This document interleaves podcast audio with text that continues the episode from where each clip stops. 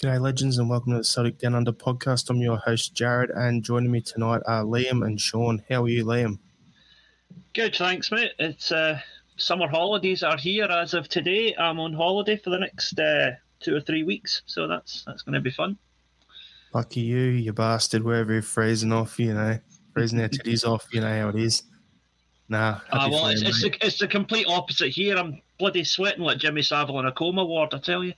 Hey, there it is. And how are you, Sean? Yeah, good, man. Went out for a pint the other day and there was a freaking talking bear at the bar. Talking bear. He said to me, "That's a really nice haircut." I said, "What's with the big paws?"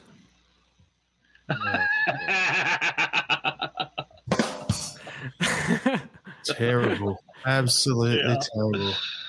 I was wondering where you were going. You know, I had a similar thing. I was in the pub a few weeks ago and the piano player had his wee pet monkey on the piano and it just ran up and dipped its cock in my pint of Guinness. We're up to the piano man. I said, "Hey, do you know your monkey's just dipped its cock in my pint?" He said, "No, but if you start singing it, maybe I'll pick it up."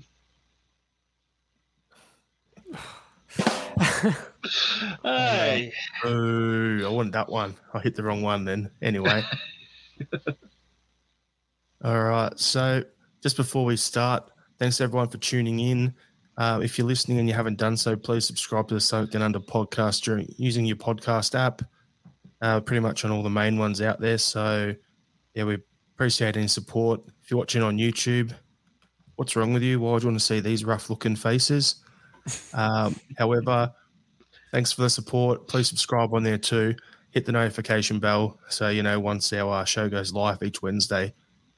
So tonight's podcast, season starting on the weekend, a couple of things to discuss. Mainly, this time of year we do our fearless predictions on the Celtic Down Under podcast. This is the third year of it. And every year we get more and more little questions or predictions made. So if any Rangers fans who tune in and screen grab this, have fun. You're an idiot, but have fun. Thanks for watching, giving us extra downloads. But every Celtic fan, let us know what what you think of these, what your predictions are when we get to them in the comment section as well. We'll make the shows as interactive as possible. So for those Rangers fans joining us on YouTube. Anyway, please continue. So what we'll do is we'll just start off with our last preseason game. I had the privilege to be on Axon's match day coverage. So basically, what we did was we did a Celtic Down Under and Axon combined show. So I was on, Lawrence and Kevin were on from Axon, and we just had it. We basically did the pre-game show, halftime, post-game. It's really good fun. It's up on their YouTube channel as well, but we're going to be doing a few of those throughout the season. I'll try and get some of you other boys involved as well, where we do a bit more work and cross-promoting everything with them because I've got a really good relationship with them. So thanks, Paul, for having us on. And, yeah, let's discuss the Celtic-Norwich game. So, Sean, what was your thoughts on the game? It was a 2-0 win for Celtic, obviously. Yeah, it was very much like one of those games you see during the season. Where like we do kind of are relatively comfortable in the game and then but only managed to score 2 goals. Two very nice goals, particularly the Maeda one. I know there's a lot of people pissing and moaning about Juranovic being offside, but it was the Norwich defender that played it out to him. But yeah, it was a bit of a Moussa Dembele finish from Maeda. Very, very classy. And the Turnbull goal, again, it showed the power of the high press because it starts with the Norwich left back. And then Turnbull, I actually thought his kind of touch, turn and finish was reminded me a little bit of a kind of right-footed Tom Rogic. But yeah, Dean Smith's game, comments after the game rather, were quite flattering, talking about us as like a well-oiled English Premiership side. Maybe, I don't know. Like misunderstood that, Sean. He said, "You're a potential Premier League type team." That was what he said. So it wasn't flattering; it was condescending. No, okay. It was condescending. Saying, we got relegated from that league. You just beat us 2-0, but you know you're a potential Premier League team. Well, you're a potential Championship mob. because, you know, you're already in the championship, but your team's pretty crap, mate. So I'll try and rehash how I was going to say it. You're a potential cannon fodder for the likes of Millwall. That's all I have to say. A potential League One team. Yep, there you go. That's what I meant. But anyway, I don't care much for English football, as you could tell. So there you go. Liam, what was your thoughts on the game? Yeah, I thought it was good to see there was a very clear step up in intensity, in movement, and also in just general play based on the previous week's friendlies.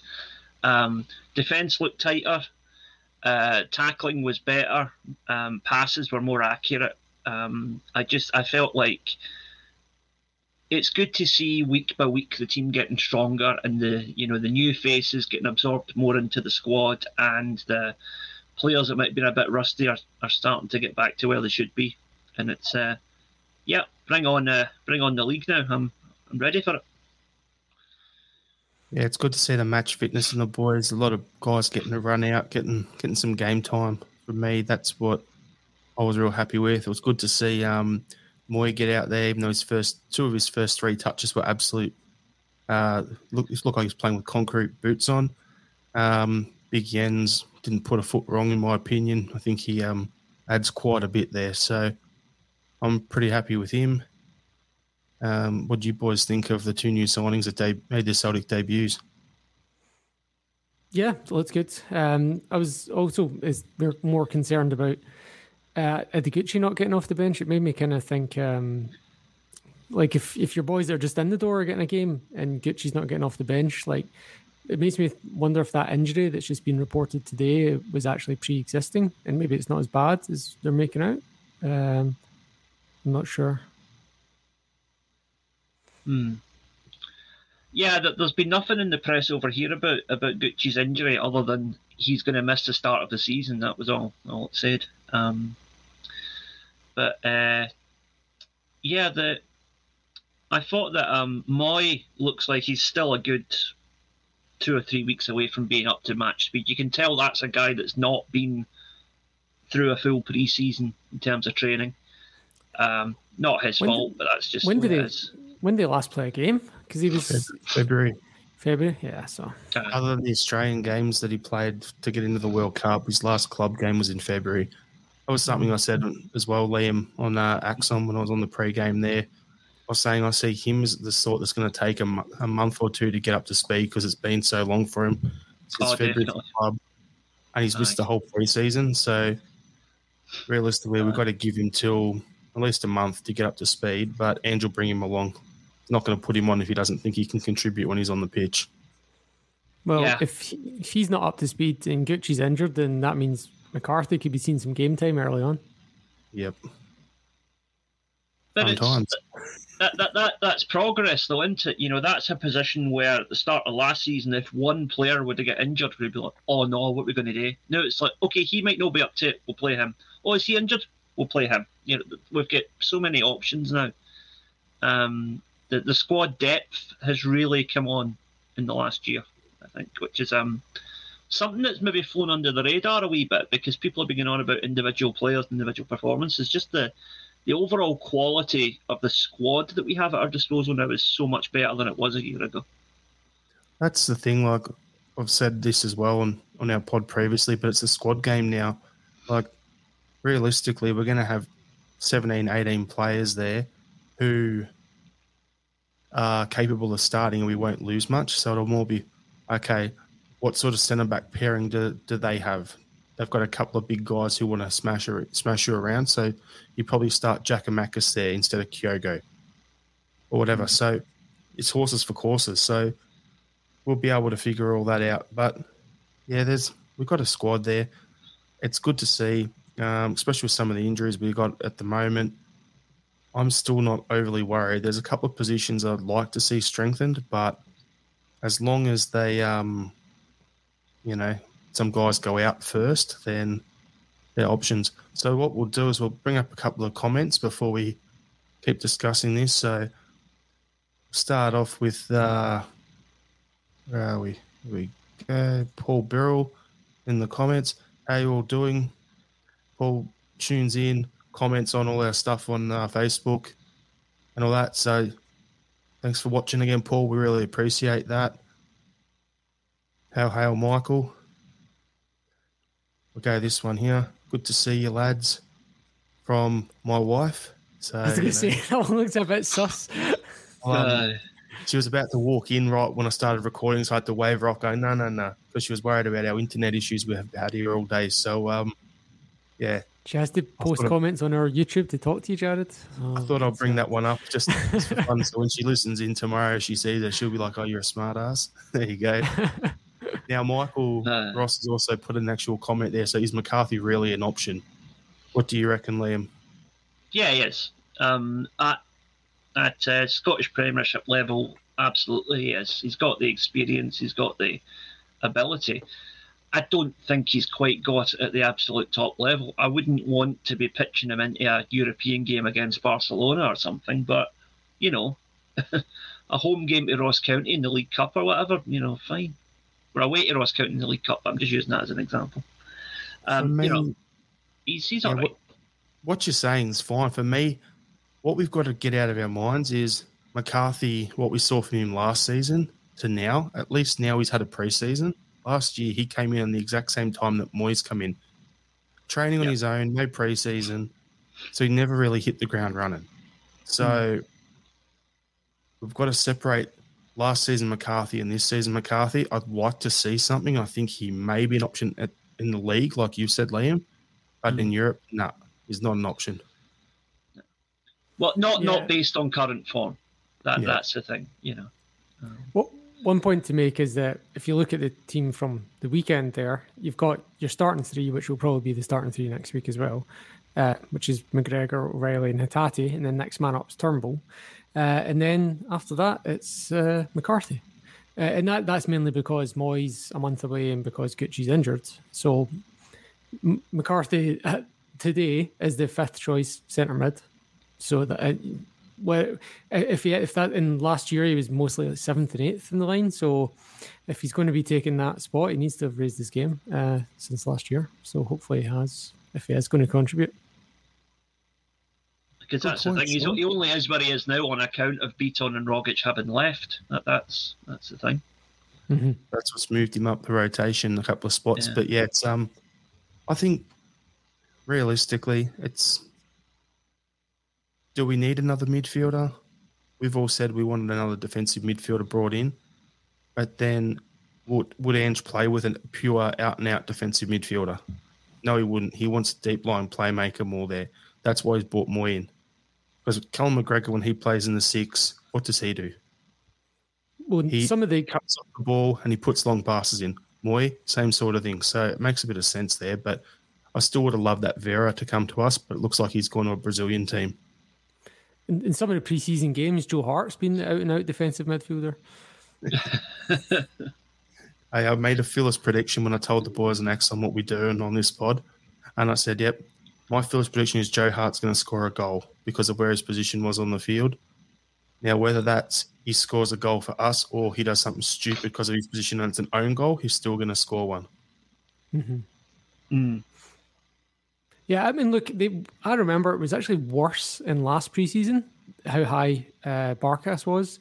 And it kind of, once the season proper started, it calmed down. So I'm wondering if that's going to happen again, but who knows? Like, it might just be that Postecoglou was waiting until a pre-season to actually, because Joe Hart did come in late. So maybe he's been waiting for this chance to get it into him. But like I said, there was signs of this last year that didn't materialise when the games actually kicked off. So we've got another comment here from Michael. Ange says we're still active in the transfer market. Where does everyone think we need strengthened? We'll go with you first, Liam.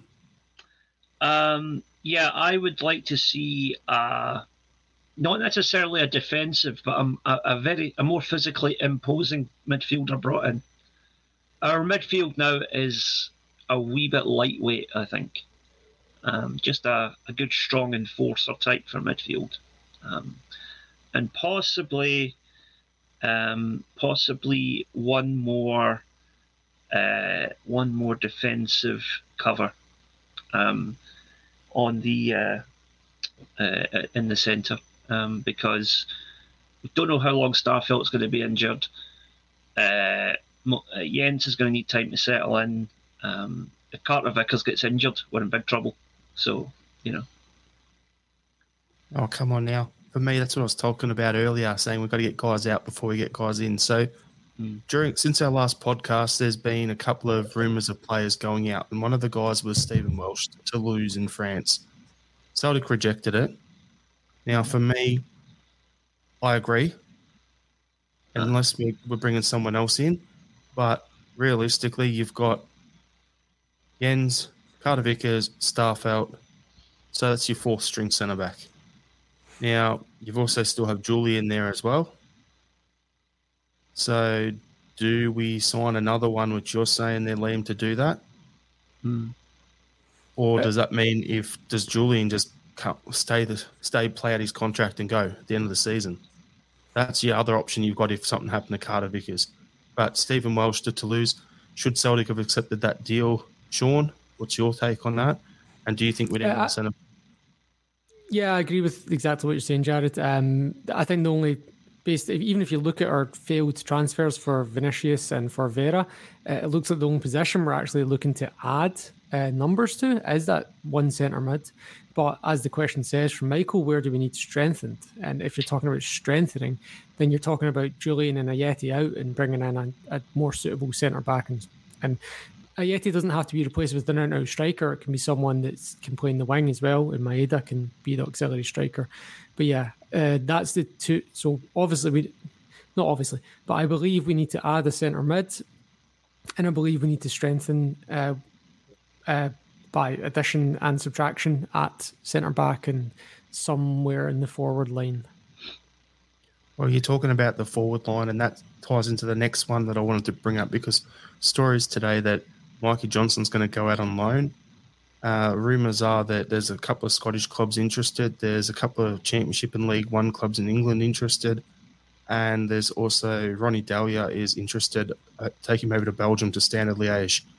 So what do you guys think we should do with Mikey? Where would you prefer him to see him loaned? Stay in Scotland, go play for Ronnie, go back down south. What would you guys think is best for Mikey personally as a footballer, and second of all, best for Celtic? Because what you're saying, Sean, is you want to bring someone in across the front. I'd want someone who can play multiple positions, because we've got Jota, we've got Maeda who can play left. But then if you want to play one of them as a striker, you want to play Jota out on the right, you need someone else as another option on the left. So what do you guys think? First of all, Mikey Johnson, where should he go on loan? Second of all, what do you think we should do with that position if he does move on? Well, it's a risk to the squad if you do let him go out on loan, because he is that fifth choice. We talked about it before, like having big teams have a fifth choice fullback that can play on either side, or they have a fifth choice winger that can play on either side that will sit, fill in when someone of the first four choices is injured. So it's risky in that sense, but it could be a gamble worth taking to get more long-term gain out of a player that we have a long-term contract on and has a lot of potential. I didn't like the sound of the Scottish loans. It's tempting because you can see him every week and he can potentially hurt Sevco and other rivals in the league. But I think what Mikey Johnson needs is a consistent run of games, and probably in a league where people aren't just going to kick a shout at him every week. So that top flight of Belgium did great. Did wonders for Jack Hendry, and I think it could be a winner if Mikey Johnson is actually going to get a game when he goes out there as well. Yeah, I would agree. The Belgium move is the best move for him in terms of developing as a player. It's the best move for Celtic in terms of protecting their asset, because like you say, in Scotland, he's going to have guys trying to kick him up and down the park every week.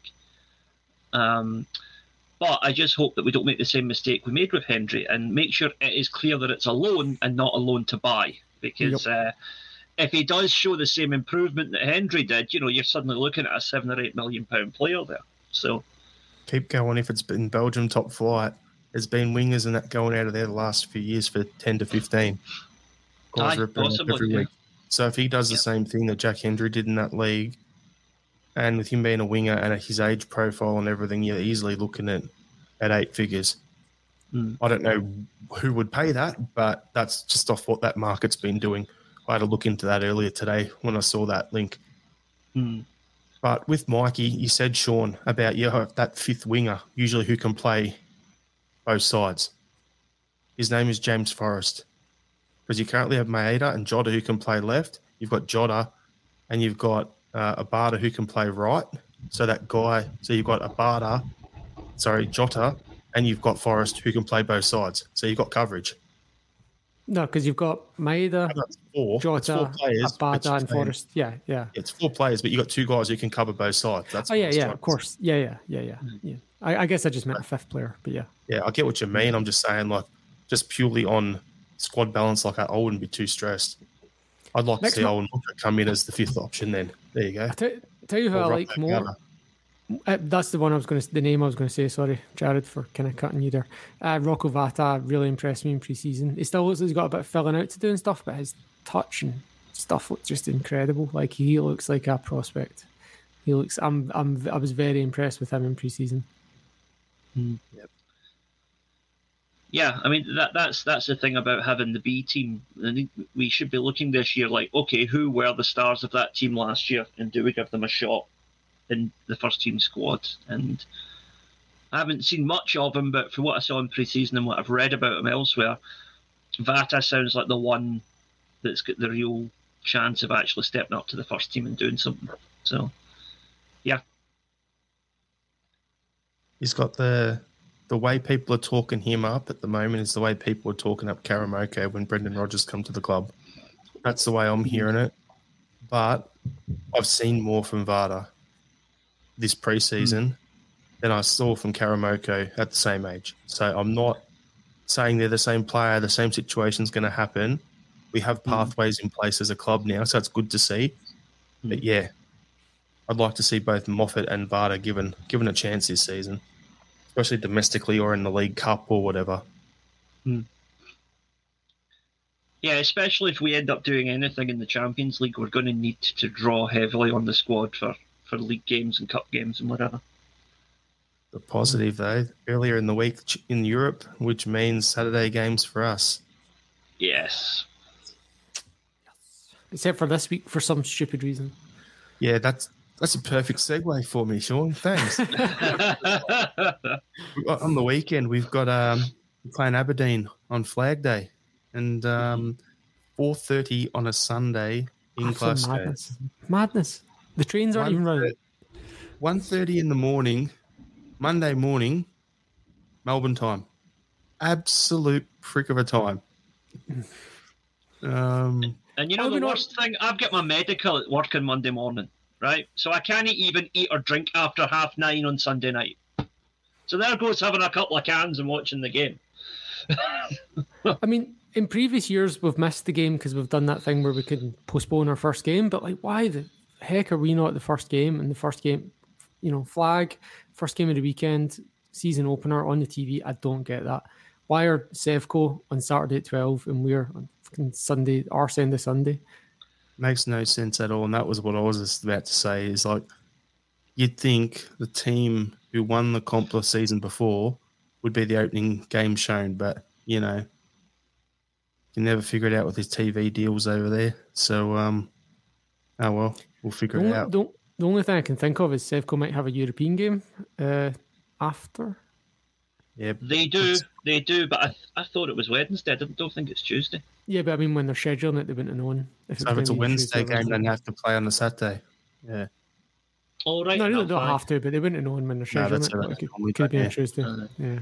Oh, well, it looks like it's potential illegal stream CSC time for me on that game. All right, so back to Aberdeen. What are you boys expecting from the game? You want to go through your starting lineup, what you're thinking, Sean, and then your score prediction? I don't think it's difficult. It'll be the same one, maybe one change at the most, if somebody's kind of looking a bit sluggish at training or whatever, but it'll be the same team as the Norwich game. Starfelt's not going to be ready. Moritz Jens is not going to be ready. All these players are not going to be ready to be starting next week, so it will be that same 11, I think. I literally can't think of any change I would make. I reckon Aberdeen are actually going fairly well to start the season. I think if I read it correctly, they've won 4 out of 4 in the League Cup. I get that it's just a glorified pre-season, but it's got a bit more intensity than the actual pre-season. So they should, on paper, they might actually be a bit sharper than us. And they've got some good players now. With this new kind of post-Brexit player permit thing, we're actually starting to see a kind of return to the early 2000s where like journeymen are coming in from like Eastern European leagues that don't have any caps and are signing for like Aberdeen. So it's not something I've been used to seeing in previous years, but if you actually like, kind of look at their squad on Wikipedia, there's quite an array of flags associated with the Aberdeen squad. So I do think it will be a tough game. I think it will be close. I'm hoping that being at home and having the crowd behind us and having close to a fully fit squad will give us the edge. And it does feel a bit like a 2-0 game to me. It's kind of similar to the Norwich one. But I think Aberdeen will frustrate us. And the earlier we get the goal, the more comfortable we'll be. I was going to go 2-0 as well, actually, yeah. The one possible change is up front. The question of do we start with Kyogo or Giakoumakis up front? And I think Giakoumakis might be the better option, just for the type of team that Aberdeen are. But we'll wait and see on that one. Mm-hmm. That was my thing I was going to say there, Liam. I was like, agree with everything Sean said. Squad, I thought it'd be the same, but I didn't think Kyogo did well in the first half on last weekend because he wasn't getting much service because they were big physical centre-back pairing. So I thought, more likely it'd be Giakoumakis who'd start. Kyogo coming on last half hour to terrorise him. So it'll be 2-0, then Kyogo will come on, and then it will end up 4-0. All right. Hope so. Hope you're right. I just thought I'd do that for, some variety so we're not all saying 2-0. You have to remember as well that Liam Scales can't play, so their team's going to be a bit shifted about as well. So hopefully that'll disrupt them. Well, that's right. Yeah, so it'll be assuming he can't play. The other thing I'm hoping to see on Flag Day when I watch the game is that I see more people there than empty seats in the lower tier.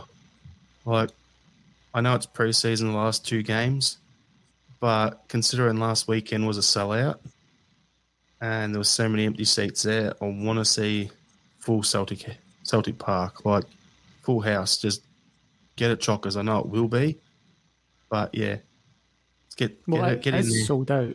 It's sold out. Yeah, I know there was issues last weekend where a lot of the Irish CSCs couldn't get across on the ferry, so that had a massive part in it, but. Yeah, just want to say full house for Flag Day and hit the ground running, early goal, and yeah. Who do you reckon is going to do the whole ceremony presentation crap beforehand or whatever? Who normally does it? It's normally the chairman, right? No, it's normally a former player comes out, isn't it, and does it? I'm sure Peter Lobel's done it in the past, is he not? I remember Fergus McCann did it and got booed. Remember in 98, he got booed doing it. Yeah, I remember Brian Quinn's done it before, but yeah, you're right. I don't know who it is year on year, to be honest. Who was that bloke? Can we get Craig White to do it just for comedy value? Who was the bloke who was our who came in from Scottish Rugby and then pissed off after about 3 seconds in the job? Dominic Mackay. Get Dominic Mackay to come do it because that'll be the most time we would have seen him on Celtic Park in front of a crowd at all. He's the one guy no one would predict would going to do it. That's all I think. Yeah, because they definitely get the former players for Trophy Day, but I can't. It's always someone. I'm sure it's always someone from the boardroom for the Flag Day. So it could be Michael Nicholson. It could be. We'll find out. Let's get Derek McInnes in just for shits and giggles, even though he's an ex-Raiders player. Chris Boyd. I want Chris Boyd to do it. For everyone. Chris Sutton, get him in because that'll wind him up in the media. Done. Sorted. Anyway, so we're at that time, halfway point of the podcast. It's time for fearless predictions for the upcoming season, boys. This could get a little wild.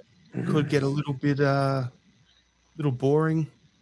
Depends what you want, but what we'd like from you got anyone tuning in is when we ask when we're discussing what we're going to say, put your comment, put in what you think in the comments section. Really want to do this, and we'll bring some up on the screen. So first one, fearless prediction is who will win the league this season?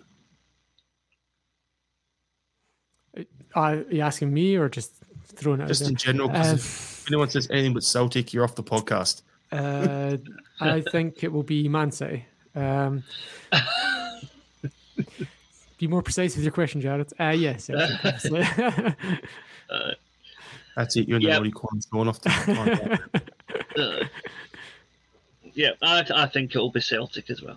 No question. Got to start with an easy one. That's why I did that. Next question is, who will get relegated this season?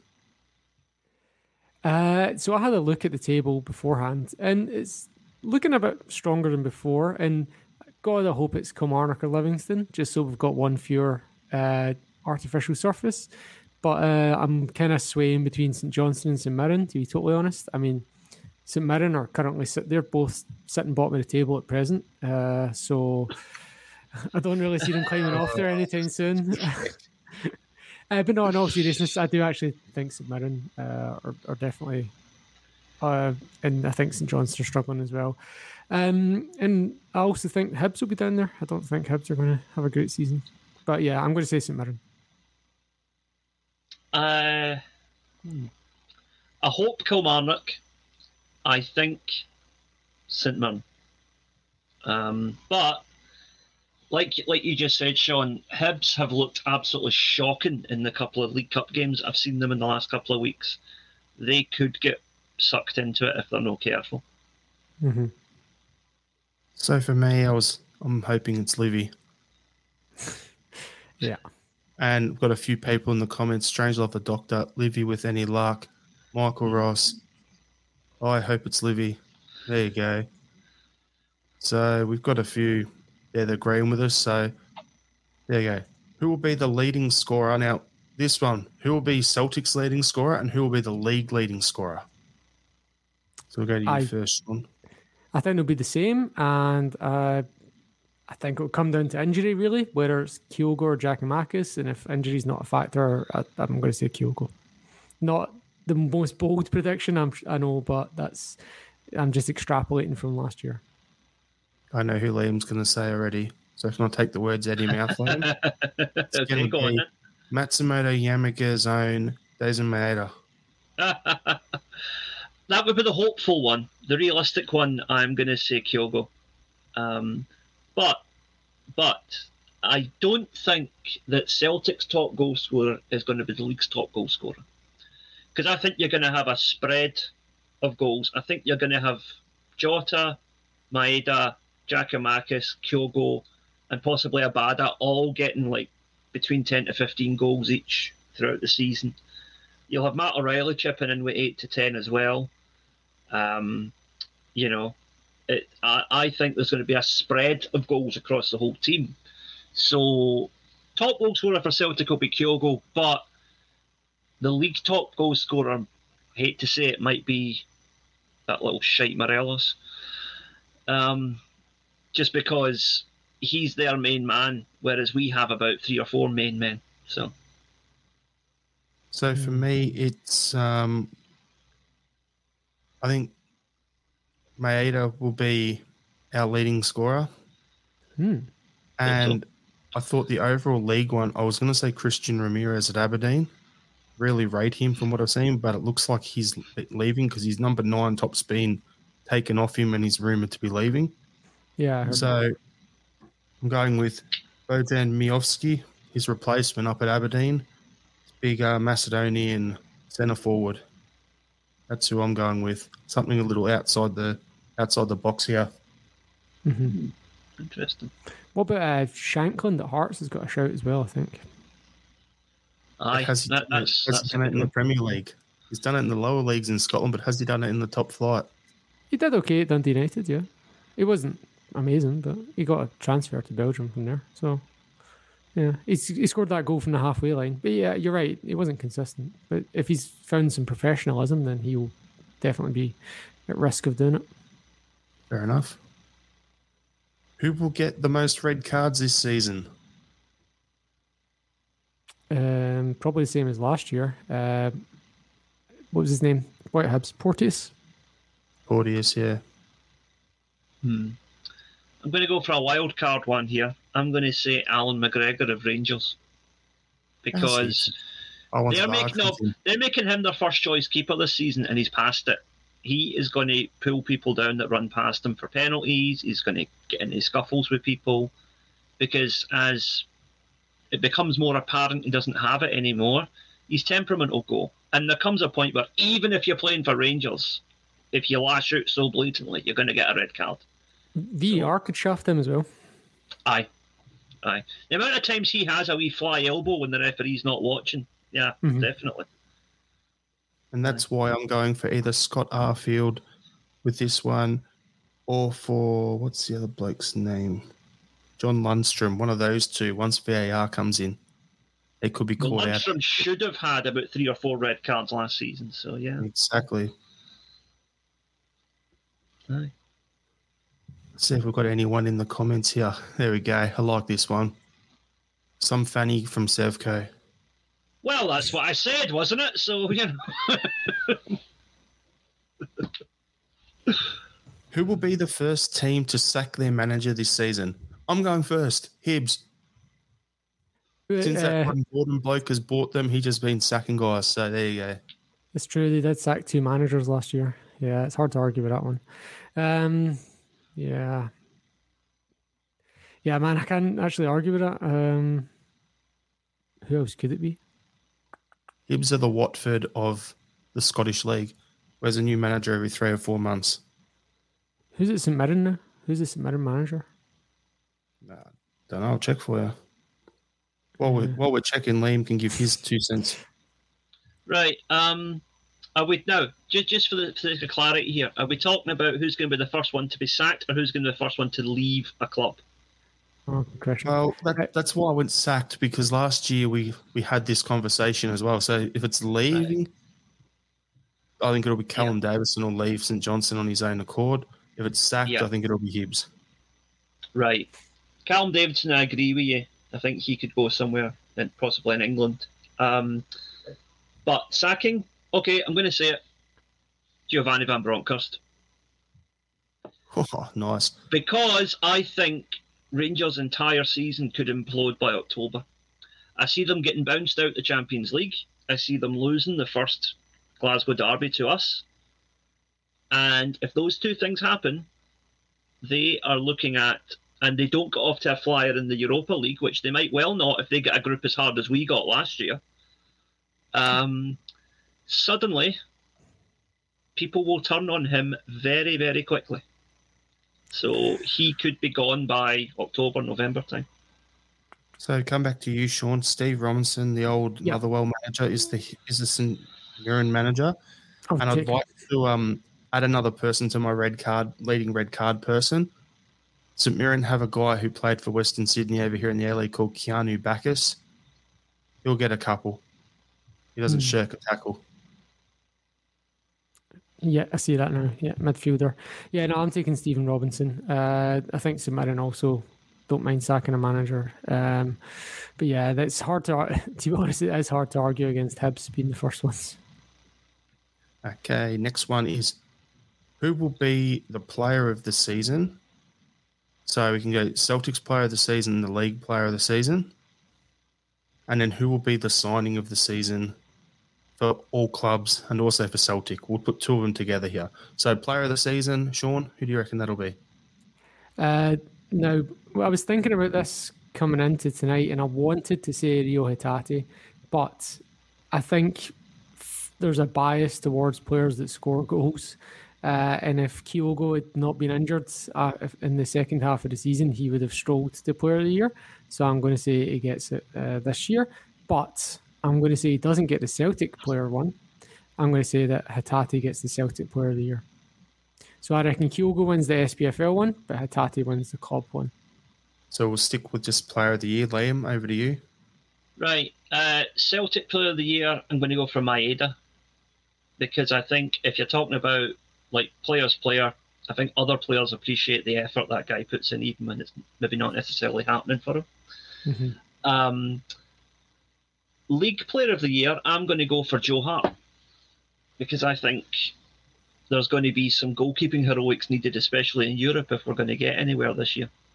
And Joe still has the chance to fight for a World Cup place, because there is no great single goalkeeper in England at the moment. So if we can do some damage in Europe and he has good performances, he's still got a chance in that World Cup squad. So I think, yeah, Joe Hart.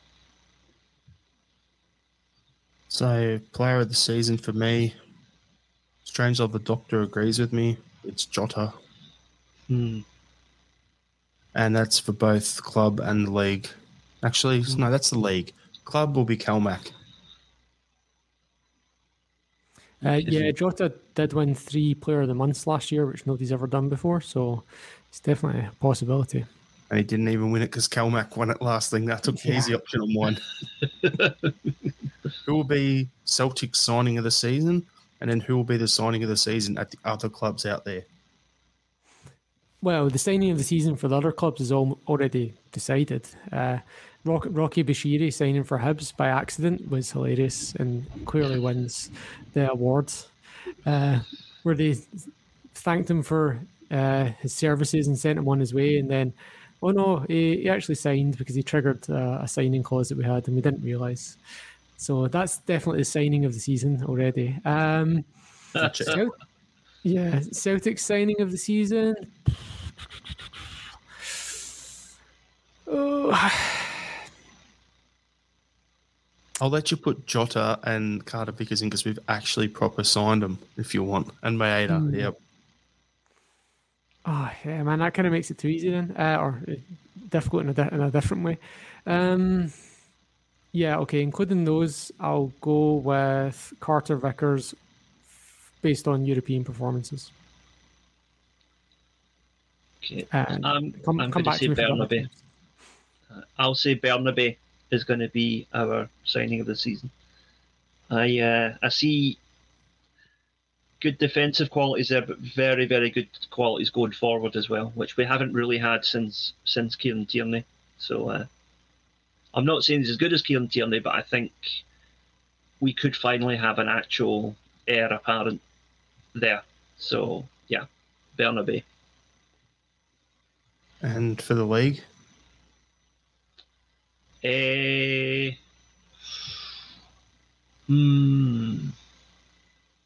See, it's difficult to say because there'll probably be a lot more signings between now and the window closing. But that's why it's fearless, Liam. We're supposed to just dump back down. God. I'll give you my one then if you want. I'll give you some more thinking time. No, I'll tell you what. Right, I'll give you one now. Right, I'll give you one now. I don't know where he's going to end up, but Lee Griffiths is currently training with Livingston. Apparently, is doing really well.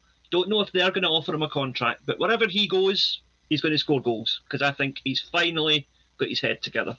So, Lee Griffiths of club yet to be decided. Fair enough. So, for me, our best signing will be Moritz Jens. I think he'll do great in our back line, give us some stability. And the fact that he was the guy that Ange wanted last season before we even got Carter Vickers says it all.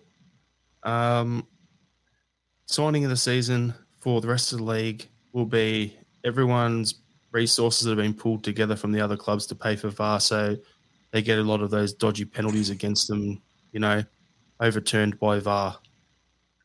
So signing of the season for everyone else is that there's going to be VAR in Scotland now.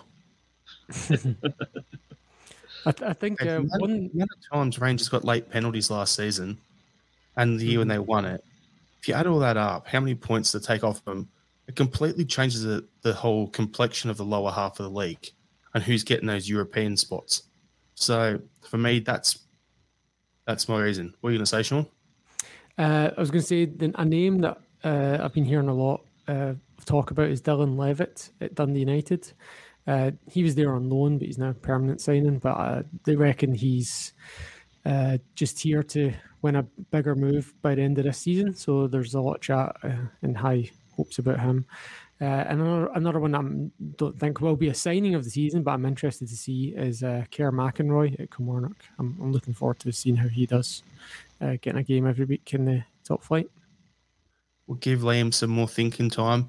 My serious answer, though, for signing of the season for other clubs will be Mark Birigidi, goalkeeper at Dundee United, who's coming from Central Coast Mariners. I'm trying to type these out as you're saying them, but I don't know how to. Don't worry, I'll listen back and watch. Liam?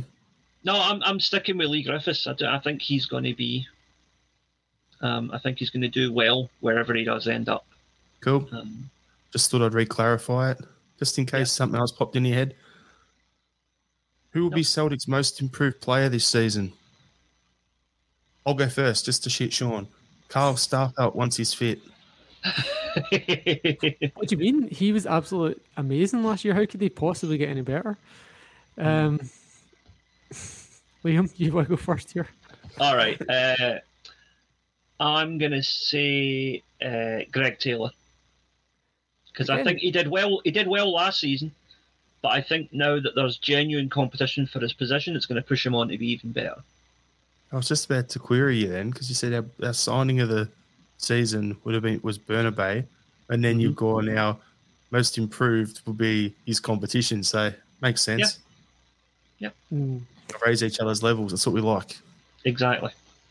I think it's going to be Hitati, and I know he was very good last year, but I think the Hitati we've seen in those first three games, we're going to get him, and he's going to be even a level above that. So I think by the end of the season, we'll be saying, where the hell did that come from? And 8-figure transfer fees, all that sort of stuff. Aye, well, based on what I saw of him before he went to Celtic, we have only seen a fraction of what he's capable of so far. I can say that confidently. Our next one is, who will be our unsung hero of the season? Oh, unsung. So basically, last season's Tony Ralston, the way he just came out of nowhere, that's what this question's based on. Right. I have two names in my head. Strangelove the Doctor, he's already saying it's going to be Ralston again. Yeah, could be. I could actually... Yeah, it's hard to see. I'll give you some things time then if you want. I'll rattle a couple then. Mm-hmm. Davy Turnbull, if he gets up to speed with... one-touch football, which he looks like he has so far this preseason. I think he'll put some good pressure on O'Reilly, and that means O'Reilly and Turnbull, the way those two are playing, they're going to improve each other.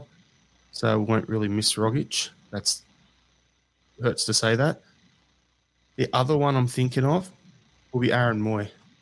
I think second half of the season, he's going to be pushing hard in that midfield. I'm going to say James Forrest.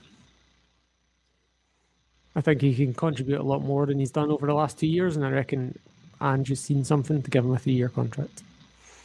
He always comes up with some goals. Happy in the comments is saying Gucci. Yeah, I was just about to say that. Yeah, Gucci. I think Gucci is going to be this season's near Beaton.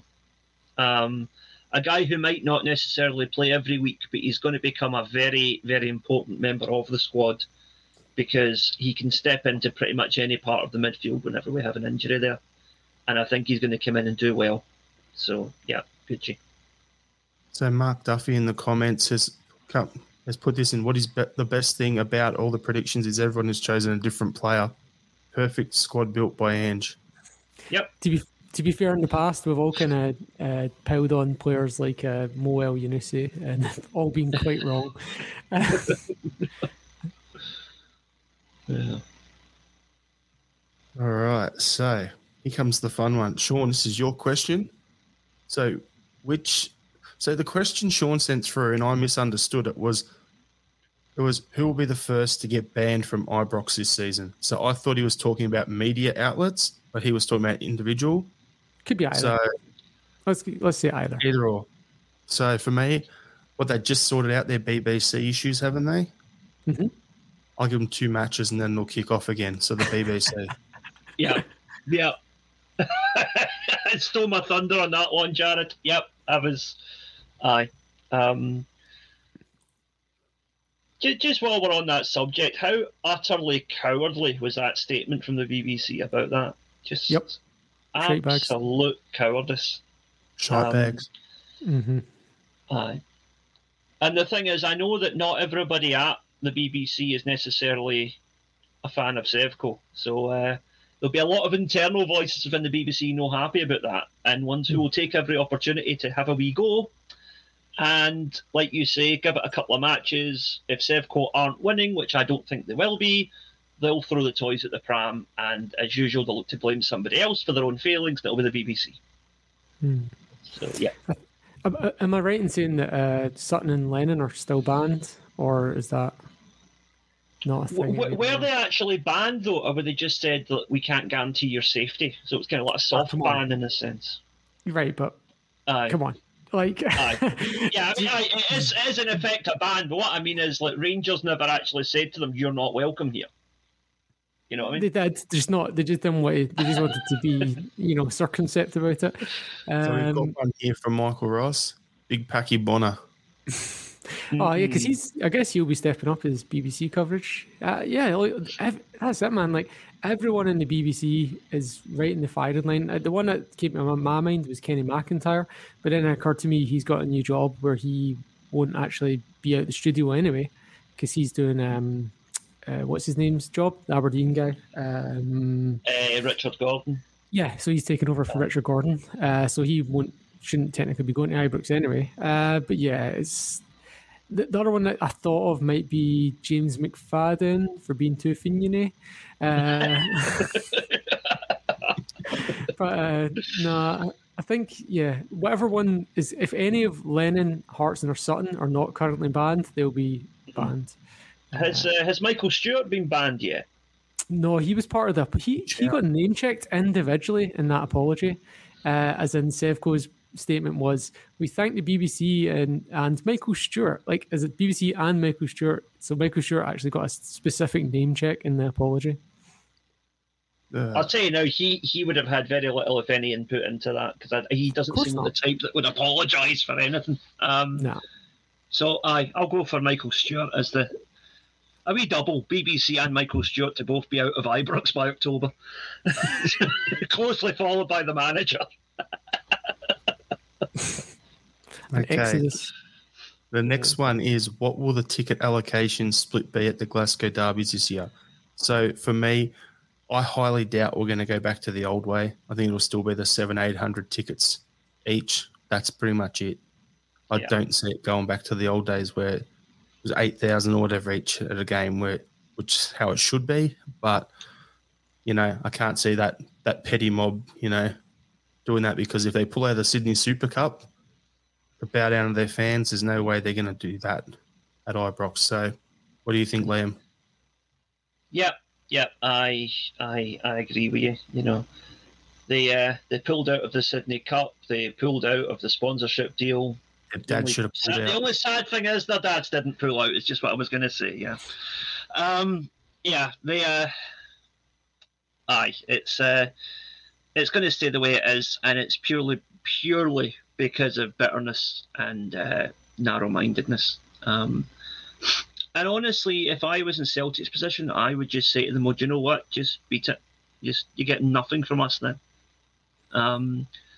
Because especially if we go there and beat them comprehensively, as I think we're well capable of doing this year, I wouldn't want to be one of those 700 or 800 Celtic fans surrounded by 50,000 rabid Huns who've just watched their team get completely horsed.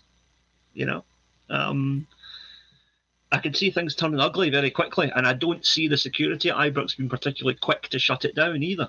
There are all manner of stories, not just from Celtic fans, but from fans of various clubs this season, that you know, Rangers fans were throwing bottles of piss at people, throwing coins at them, spitting on them, racially abusing them. You know, this kind of stuff happens every week to away supporters at Ibrox. And there comes a point where I think Celtic need to just say, look, either give us a full stand or piss off, basically. And I don't know if the club would do that, because it then makes them the bad guys of the piece, if you like, from the media narrative. But I think that's what needs to be done to put an end to this childish nonsense. Anyway, to answer the question, sorry, that's all right. I think I agree with you both. As is, they're just trying to assert dominance or control, like a toddler taking a piss on the rug just because it wants to assert some control, and it's so they're going to maintain that and anything else that they can, like the BBC thing, whatever they feel they can control. Although from the Huns' point of view, that's a step up from drinking their own piss, isn't it? So, you know. So, I was talking to my missus before the pod about these things here, the Fields predictions, and she said, when you get to this one, can you mention my Fields prediction? And her one was, we're going to do them 4-0 in the first derby of the season. Ooh. So I thought, I said, if I remember, I'll do it. So I'm throwing my wife's Phil's prediction in at this point as well, because while we're talking about the derbies. Mate, I'm going to a fucking wedding that day. It's my fucking brother's wedding. I cannot get out of it. Oh, no. I'm fucking raging, honestly. Because I'm going over for his wedding, and I'm like, so when the fixtures was released, I was like, oh, yes, here we go. What games am I going to see when I'm over there? And then fucking derby right on the Saturday where he's getting married. I'm gutted, man. I'm gutted. That anyone watching on YouTube, is he marrying a Celtic supporter? I've got to ask. No, no. So anyone watching on YouTube, looking at Sean right now, can see the eyes of rage that are just coming, the disappointment. Yeah. That's directed to his brother. Good luck. Good luck, Sean's brother. Well, all right. So we've got two more to go for the Fuelers predictions. Mm-hmm. So, how will Celtic perform in Europe this year? Sean?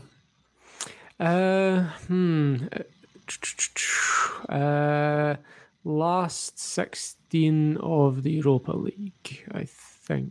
That's right. So not the... Sorry, I guess it's technically the... Because now it's 2 rounds of 16, so it'll be the... We'll get through one round of the Europa League to the one after that. Right. Is that right? The Champions League dropouts play... So basically, you're saying we'll finish third in our Champions League group, we'll drop down to the Europa League. So then we'll win that round, the first round of qualifiers there. Mm-hmm. Now, we'll only have one round if we drop down, because it's... I thought it was the Europa League group winners that got to buy. So did I. No. Yeah,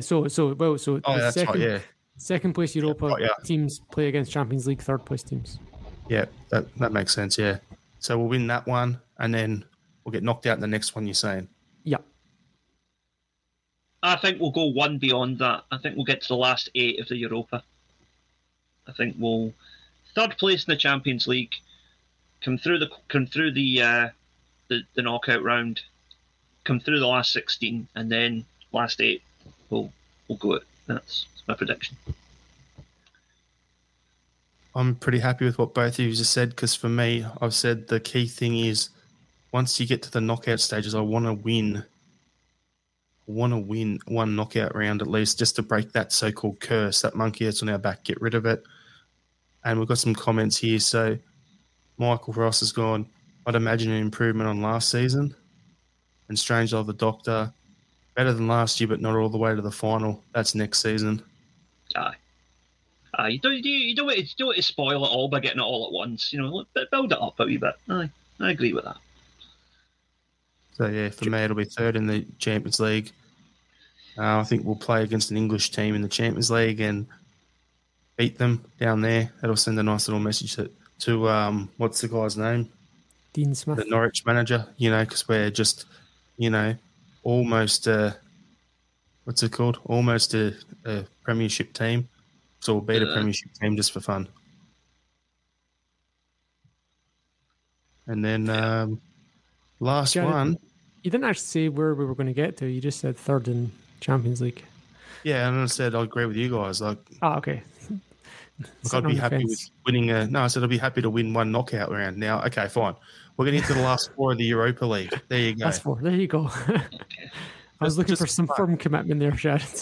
We won't get to the final because, you know, I don't know where the Europa League final is being paid. Michael's put that in the comments there. But I don't know where it's being played. But it's Hungary? Is it Hungary? And Ferenc Puskas Stadium? Is that right? Brilliant. That's you've got to win it now because of who's our gaffer. Yeah. That's got some synergy there for Ange. If you were a chance to win the Europa League with Ange, he'd sacrifice league games for that, I'm telling you. You may want to confirm that one. I'm going from memory here. I'm pretty sure that's what it is. No, when you said that, it rung a bell with me as well. I think you're right. All right, last question, boys. How many Celtic players will play at the World Cup this year? Right. So I was trying to find it. You dropped this question on us, so I didn't really have a time to kind of dissect the squad and figure it out. But obviously, Juranovic is a stick-on. Mooy is maybe not a stick-on, but Moy's going, in my opinion. I reckon 3 Japanese players, Hitati, Maeda, Kyogo, all go. And then I'm kind of struggling to figure out what other countries have qualified because Switzerland are there, but Sigrist, as far as I know, is not in any of the teams. And Ayeti, I don't think will make it. O'Reilly's an outside chance. So how many have I said there? Is that 5? Aye. Oh, Carter Vickers will go. That's 6. And did Sweden qualify? Missing one more. Did Sweden qualify? No. I know, I'm looking at that now. Don't think they did. Let me just double check. I'm pretty sure they got knocked out in the playoffs. Same as Scotland. The other one missing out is Juranovic. I said them. That was the first one I said. Oh, okay. I didn't hear. That's all right. So yeah, Juranovic, the 3 Japanese boys, Mooy is 5. They're the 5 stick-ons for me. And I don't think... Switzerland, I think, are the only country that caught, and Denmark are the only other outside chances, but I'd say probably not. Unless I'm missing something. Okay. I'm going to... The same as you've said, 3 of the 4 Japanese, Carter Vickers, Juranovic, Mooy. Oh, sorry, 6. Yep, sorry. I keep forgetting Carter Vickers, 6. Yep. I think Matt O'Reilly's going to get into the Denmark squad. He might not necessarily play, but I think he'll get into the squad. I think, and here's the wild card one, I think Joe Hart is going to make the England squad as the third choice keeper. Yeah. Okay. I'm thinking 7. I don't think Joe Hart will be in, but then I'm thinking... Yeah, the 3 Japanese boys will be in. Mooy will be in the squad. Carter Vickers. Just quickly scanning through. Oh, okay, nah. Sweden didn't make it. Juranovic. Jota will make the squad, but I doubt he'll play because he's going to tear it up in the Champions League start of the season. Mm-hmm. And O'Reilly. There you go. Okay. I don't know if that's 7 or I think I may have gone more now. Anyway, whatever. My maths isn't great at this point in time. Right. While we're talking about the World Cup, can I... There you go. Sorry, left someone out. I thought Greece made it. Let me just check that. I don't think they did. I don't think they did. Might have thought so. Then we'll check that, but anyway. Yeah, I'm just checking that now. Give me a wee second.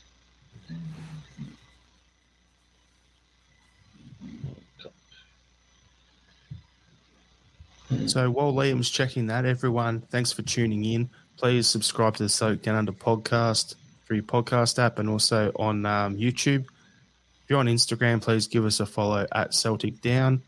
Twitter is the same at Celtic Down. Facebook, we've got a group and a page on there. You can like and join the group.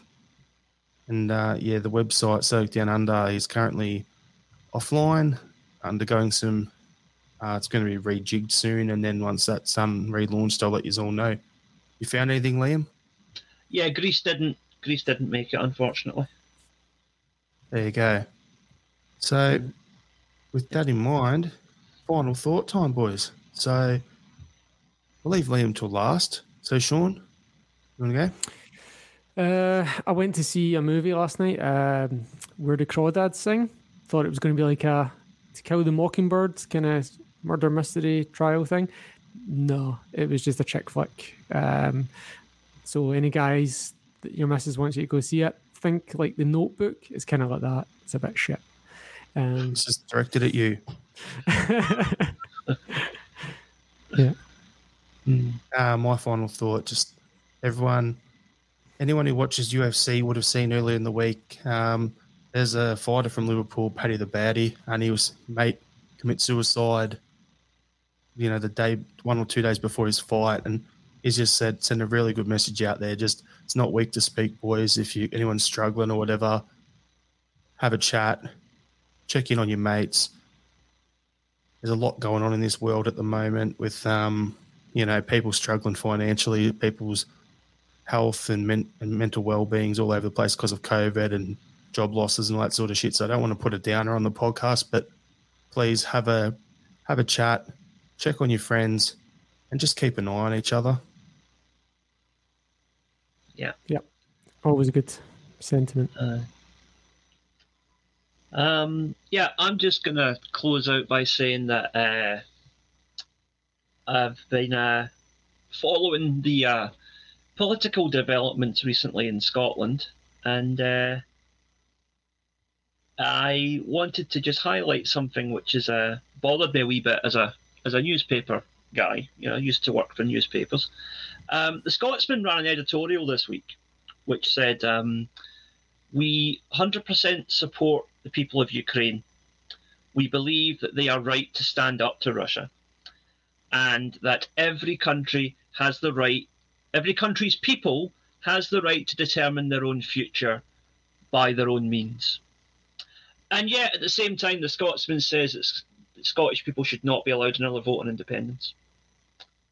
Hypocrisy at its finest. Yep. I have to agree with you on that. So, thanks again, everyone, for tuning in.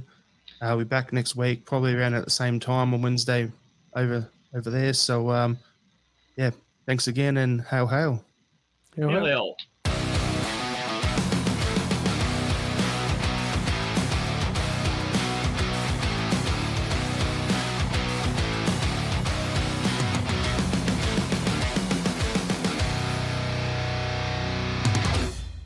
Job it.